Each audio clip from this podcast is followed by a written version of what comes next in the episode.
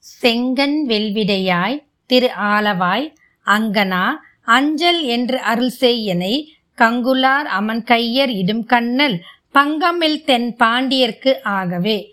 தெய்வங்களும் சித்தர்களும் இது உங்கள் தமிழ் பாட்காஸ்ட். வணக்கம்.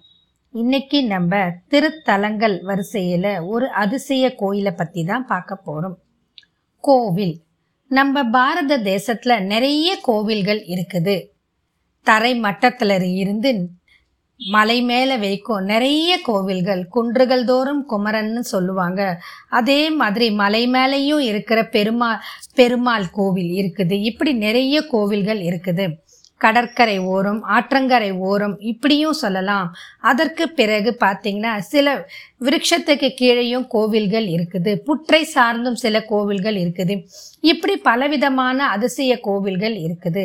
அப்படிப்பட்ட அதிசய கோவில்களில் இன்னைக்கு நம்ம பார்க்க போகிறது மிகவும் ஒரு வித்தியாசமான அதிசய கோயில். மிகவும் வித்தியாசமான ஒரு அதிசய கோவில் அப்படின்னா கடலுக்குள் ஓர் அதிசயம். கடலுக்குள்ள ஒரு கோவிலா? அப்படின்னு நம்ம என்ன தோன்றும்? ஆம் கடலுக்குள்ளேயே ஒரு கோவில் இருக்குது. கடலுக்குள்ளே இருக்கிற கோவிலை நம்ம போய் சேவிக்க முடியுமானா கண்டிப்பாக கடலுக்குள் இருக்கிற கோவிலை நம்மளால போய் சேவிக்க முடியும். நம்மள பல பேருக்கு தெரியாது. கடலுக்குள்ள கோவிலா? கடலுக்குள்ளே இருக்கிற கோயில் பார்த்துருக்குறீங்களா? அங்கே போய் எப்படி நம்ம சாமி கும்பிட்றது? அதை பார்த்துட்டு வந்தவங்க யாருன்னா சொல்லியிருக்கிறாங்களா? அப்படி கடலுக்குள்ளே போய் சாமி கும்பிட்டுட்டு நம்ம அலையில் மாட்டாமல் திரும்பி வர முடியுமா? இப்படி பலவிதமான சந்தேகங்கள் நமக்கு இருக்கும்.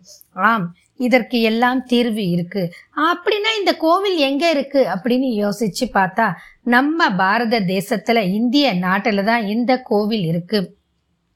கடலுக்குள்ளேயே கோவிலை பார்த்திருக்கிறோம். அங்கே நடந்து போய் சாமி கும்பிடுவதையும் நாங்கள் கண்டிருக்கிறோம். அப்படின்னு சொல்ற பல பேர் இன்னைக்கும் இருக்கிறாங்க. இப்பையும் போய் சேவிச்சுக்கிட்டு வராங்க. அப்படி ஒரு கோவில் இந்தியாவில் நடுக்கடல்ல எங்க இருக்கு? அதுவும் நடந்து போய் சாமி கும்பிடுற கோவில் எங்க இருக்கு? இப்படி ஒரு சந்தேகம் நம்ம மனசுல எழுவதில் வியப்பொன்றும் இல்லை. பல கோவில்களில் பல அற்புதங்கள் அதிசயங்கள் இருக்குது. அப்படிதான் இந்த கோவிலும் ஒரு அற்புதமும் அதிசயமும் நிறைந்த ஒரு கோவில். நித்தம் நித்தம் நிகழும் அதிசயம் அப்படின்னு சொல்கிற மாதிரி தான் இந்த கோவில் இருக்குது. இந்த கோவிலை கடல் கோவில் அப்படின்னு சொல்கிறாங்க கால்நடையாக நடந்து போய் தரிசிக்க முடியும் அப்படின்னு சொல்றாங்க. ஆனா எல்லா நாளும் அதாவது ஆண்டு முழுவதும் இந்த கோவில்ல போய் நம்ம தரிசனம் செய்ய முடியாது. இதற்கு என்று சில நாட்கள் உண்டு. அப்படி வரும் நாட்களில் போய் பார்த்தா கடலா கடல் அலையா இல்ல மக்கள் கடல் கூட்டமா அப்படின்னு சொல்ற அளவுக்கு மக்கள் கூட்டம் அந்த கோவிலுக்கு போயிட்டு வரத இன்னைக்கும் ஒரு அதிசய நிகழ்வா நடந்துகிட்டு இருக்கு. இப்படிப்பட்ட ஒரு கோவில் எங்க இருக்குன்னா குஜராத் மாநிலத்தின் பாவ்நகர் மாவட்டத்தில் கோலியாக் என்ற இடத்தில்தான் இந்த ஒரு அற்புதமான கடல் கோயில் இருக்குது. இந்த கடல் கோவில் எந்த கடற்கரை ஓரம் இருக்குன்னா அரபிக் கடற்கரை ஓரத்துல இருக்குது. பொதுவாக அரபிக் கடல்ல அலைகள் கொஞ்சம் கம்மியா இருக்கும். வங்க கடல் மாதிரியோ இந்திய பெருங்கடல் மாதிரியோ இந்த அலை இருக்காது. இங்க கொஞ்சம் அலை கம்மியா இருக்கும். நம்ம வாழ்க்கையில எத்தனையோ பிரச்சனைகள் இருக்கும். அப்படி ஒவ்வொரு பிரச்சனையிலையும் நம்ம சந்திக்கும் போது நம்ம மனசுக்கு நிறைவா போகணும் அப்படின்னா கோவிலுக்கு போகும். இல்லை கடற்கரைக்கு போவோம். இந்த மாதிரி இடத்துக்கு போனோடனே நம்ம மனசுல இருக்கிற துக்கங்கள் பாரங்கள் கொஞ்சம் இறக்கி வச்ச மாதிரி இருக்கும். இன்னும் சொல்லணும்னா தாயின் மடியில் துயில் கொண்டு எழுந்ததை போல் நாம் புத்துணர்வு பெற்று மீண்டு எழுவோம். அப்படிப்பட்ட ஒரு அற்புத கோவில் இது. காரணம் கடலும் கோவிலும் சார்ந்து இருப்பதால் ரொம்ப ரம்யமான ஒரு சூழ்நிலையை இந்த கோவில் உருவாக்கி தரும். இயற்கையோடு நம்ம இணைஞ்சி வாழும்போது மனசுக்கு இதமாகவும் நல்ல அமைதியும் கொடுக்கும். அந்த மாதிரி ஒரு அமைதியை கொடுக்கக்கூடிய கோவில் தான் இந்த கோவில். இங்கே எளிதில் சென்றடையக்கூடிய வகையில் ரயிலும் போக்குவரத்து வசதிகளும் இருக்குது. இன்னும் குறிப்பாக சொன்னனா விமான போக்குவரத்து வசதியும் இந்த கோவிலுக்கு இருக்குது. பாவ் நகர் வரைக்கும் அதாவது பாவ் நகர் வரைக்கும் ரயில் விமான போக்குவரத்து இருக்குது. அதற்கு பிறகு சுமார் இருபத்தைந்து கிலோமீட்டர் தொலைவில் இருக்குது கோலியாக் என்ற சின்னஞ்சிறு கிராமம். இந்த கிராமத்துக்கு தான் இப்படி ஒரு சிறப்பு.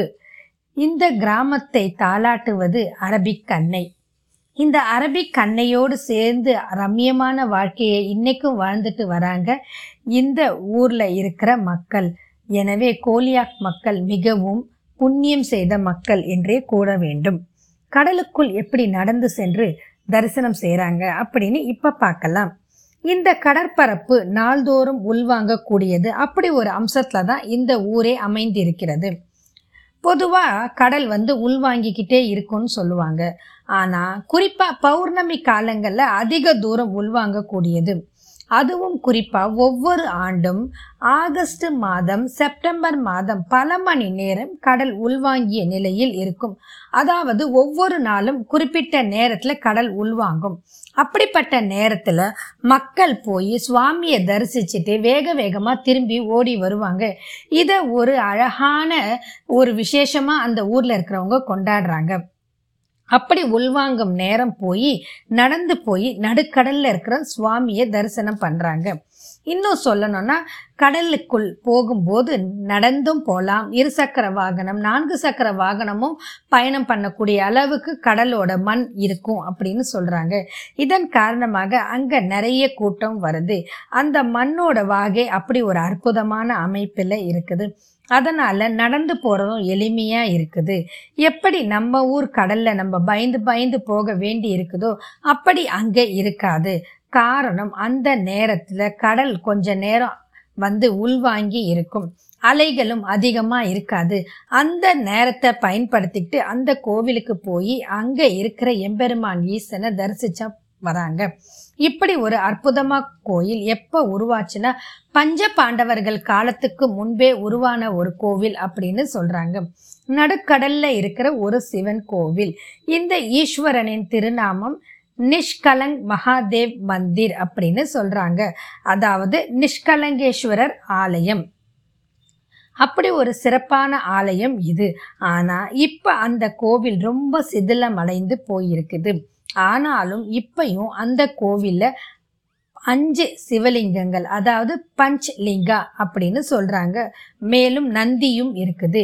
இது பஞ்ச பாண்டவர்கள் வழிபட்ட ஸ்தலம் அப்படின்னு சொல்றாங்க. சில பேர் பஞ்ச பாண்டவர்களால் ஸ்தாபிக்கப்பட்டு பூஜை பண்ண சிவலிங்கங்கள் அப்படின்னு சொல்றாங்க. எனவே இது மகாபாரத காலத்திற்கு முற்பட்ட ஒரு திருத்தலம். எனவே இத்தனை வரைக்கும் வாழ்ந்துக்கிட்டு இருக்கிற மக்கள் இந்த கோவிலில் போய் வழிபட்டுட்டு மிகப்பெரிய புண்ணியத்தை தேடிக்கிட்டு இருக்கிறாங்க. ரொம்ப பழமையான கோவில். இது பல ஆண்டு காலங்களாக இன்னமும் இருக்கிற ஒரு அற்புதமான திருக்கோவில். கடலுக்குள் மூழ்கியே இருக்கும் இந்த கோயில் கடல் உள்வாங்கும் போது மட்டுமே வெளியே தெரியும். அந்த நேரத்தை பயன்படுத்திக்கிட்டு கடல் மக் அந்த கடலோரம் இருக்கிற மக்களும் பல்லாயிரக்கணக்கான மக்களும் அதை பயன்படுத்திக்கிட்டு அங்கே போய் நடந்து சுவாமி தரிசனம் செஞ்சுட்டு மீண்டும் வெளியே வரும்போது ஓடி வந்து விடுறாங்க.